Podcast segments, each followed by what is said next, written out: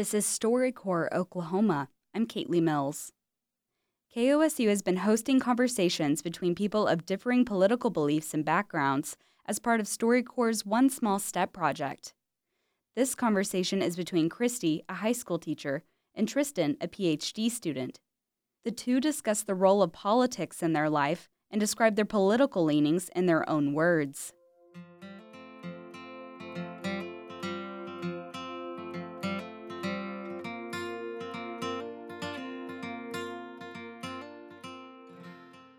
You said you weren't that political until somewhat recently. Mm. And I think when I was a mom and I had kids, I was so, and my kids have had some difficulties. And so I was so focused on hoping my, my ex husband would find a job he liked, the next job, the next move. We moved 10 times. And um, uh, hoping we could get my kids to the right doctor and get some things sorted out that I didn't even think much about politics. I thought that's like a luxury I don't have. And it's been since the divorce that I've kind of had the luxury to have that time and to think. And I took, um, I think like the Pew Research Center has a, a quiz you can take to see where you land. And I landed in the solid, solid liberal, you know, camp.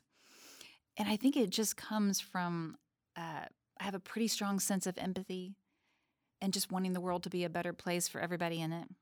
How about you?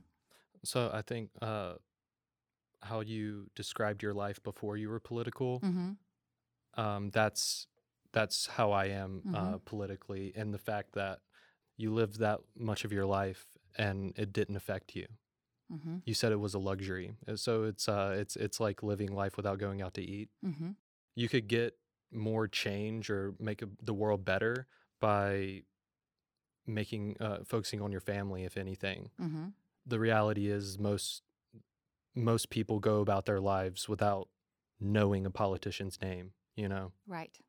And our lives are pretty short in the grand scheme of things. And I'd rather be shaping, if I, I, I don't care about shaping some stranger's view mm-hmm. on some naive political thing. Um, I'd rather care about shaping my nephew in a way. You know, if I really want to instill values, I'd rather like instill values to somebody that mattered do you have any views uh, that you think, like from talking, that you think we might um, differ? So you said you're liberal mm-hmm. with a fist. Yeah. So that's I. I guess I differ from that. I felt like a stamp. That's what I'm doing, putting a stamp on myself. Yeah. Uh, I think I, I describe myself as conservative.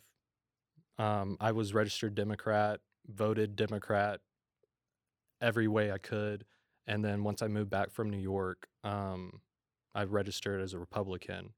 And I think I just have conservative values and I believe in the individual and individual liberties and rights mm-hmm. as outlined in our Constitution.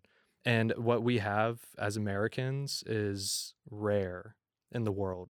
Our Constitution is the only one like it's in the world. Um, and we, I cherish that.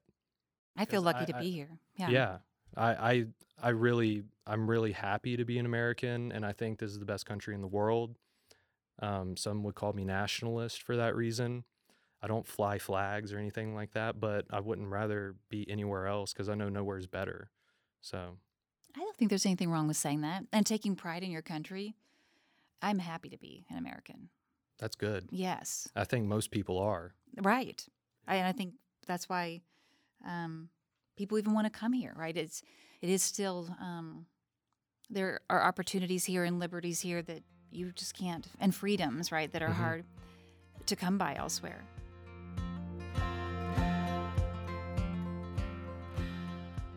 StoryCorps' One Small Step is made possible in part by the Corporation for Public Broadcasting, a private corporation funded by the American people.